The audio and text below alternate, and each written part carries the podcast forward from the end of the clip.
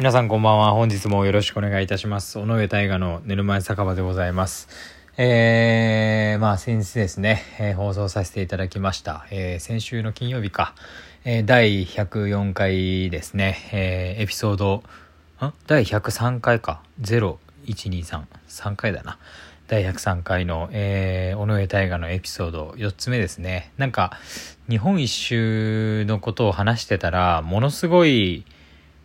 長くなるなって思ったんですけどなんか尾上大河のエピソードを話し始めたら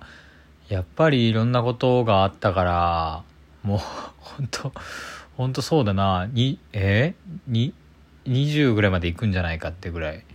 時間がかかりそうですけど、まあ、ということで、えー、本日もですね、えー、早速日本一周の時のお話を始めていきたいと思います。えー、それでは本日も参りましょう。当配信は寝る前に再生してほしい、ながら雑談ラジオ最後一件のそろそろ帰るかを目指してお送りしています。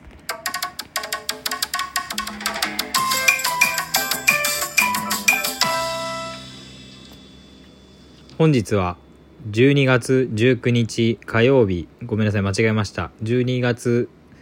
20日火曜日第104回の放送となります、えー、本日もですね尾上大河の寝る前酒場よろしくお願いいたします。えー、それでまあ前回ですね北九州の門司港までたどり着いたんですけど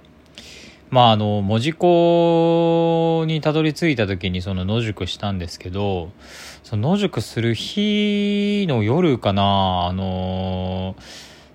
そうだな。夜門司港まで乗せてってくれた方が本当ライブ終わって10時とか11時だったと思うんですけどあの乗せてってくれてそれこそ日またぐ前ぐらいですかね。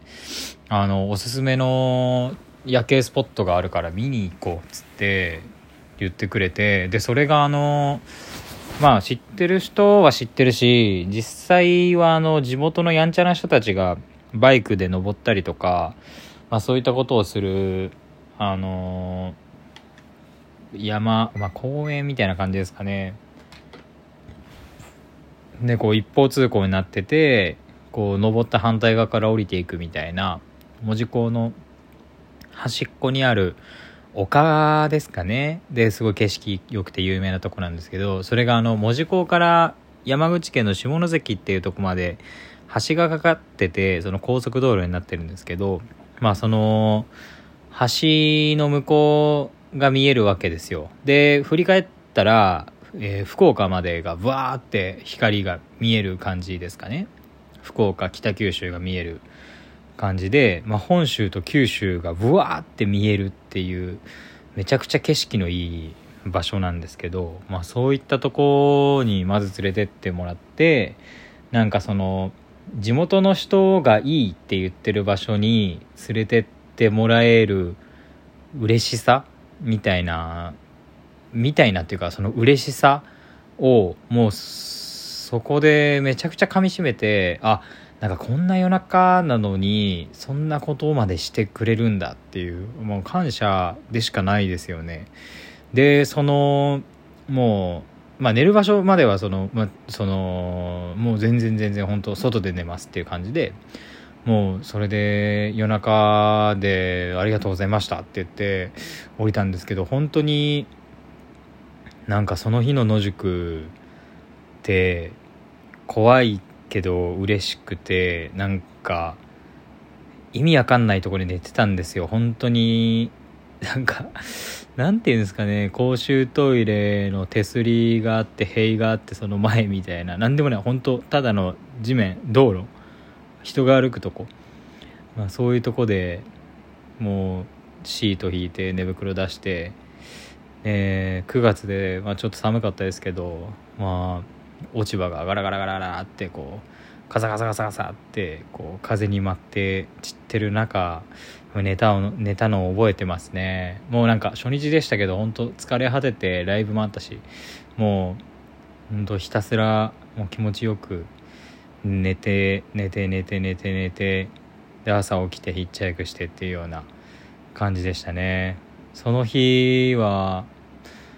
そのラップしてる方だったんですけど乗せてくれたのは。でその方と夜中バイバイしてそっからもう2時間ぐらいかな。門司港ってすごいライトがあって綺麗なんですけど野宿する場所探すのも含めてすごいうろうろしてわいい場所だなって思いながら寝たんですよね。それで朝起きて歩いて渡れるんですよ。その門司港から下関まで。で地下に道があって自転車も通ったりするんですけどそこを歩いて、まあ、初めて自分の足で本州に行ったって感じですよね。その時は修学旅行以外は自分の足で本州に行ったことないと思うのであ1回だけあるあないな。うん。で初めて行ったんですよね。でわ本州到着だって反対から見るその橋も本当に綺麗だなって思いながら朝だしでランニングしてる人とかたくさんいてでなんかお水がブワーって通ってる竜宮城みたいなお寺があるんですよね下関って。でそこに寄ったりしてでもう下関の街中まで歩いて海鮮の市場とか行ってで下関の町って実際にこう親と行くんじゃなくて自分の足で見るとこういう土地こういう土地の形をしてるんだなとかもうすごい考えてでそこから山口大学に友人が通ってて進学してて、まあ、その人のとこに会いに行こうっていうのでヒッチハイクしたら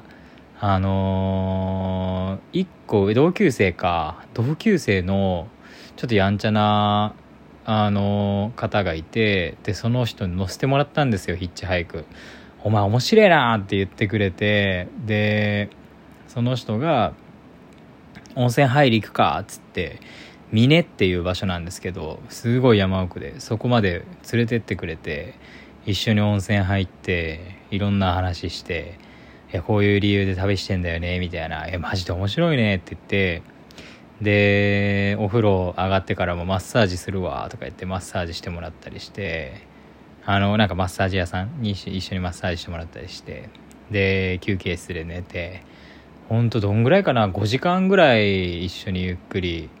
お話ししてでこういう場所があるからそこからヒッチハイクすればいいからって言ってくれてもうほんと何にもない田舎の交差点なんですけどでもすぐヒッチハイク乗せてくれてだからその友もう今友達なんですけど力也っていうんですけどその力也もたくさん自分のことを考えてくれてここでしたら山口まで行けるだろうなっていうのをすごい考えてくれてで結果ヒッチハイクの乗せてもらえてで山口大学がある場所まで行けたんですよね。湯田っていうんですけど湯田温泉っていう温泉が有名なとこで。でそこでえーまあ、山口大学に通ってる友達にそ、えーと、と合流できてどんぐらいだったかな？夜中か昼間かでも明るかったなまだ。大学の寮まで行けたんですよね。ヒッチハイクでまた乗り継いで乗り継いで大学の近くで降ろしてもらってで寮はあっちに行ったらあるからっていう感じでで合流してで山口大学の友達がたくさん友達呼んでくれてこいつこういう理由でヒッチハイクしてるからみたいな。何日間か寮に泊まってるからみんな遊び来てよみたいな感じで本当に飲み会行ったりとか大学に遊びに行ったりとか歌歌ったりとか5日間ぐらいそこの人たちと仲良くなってで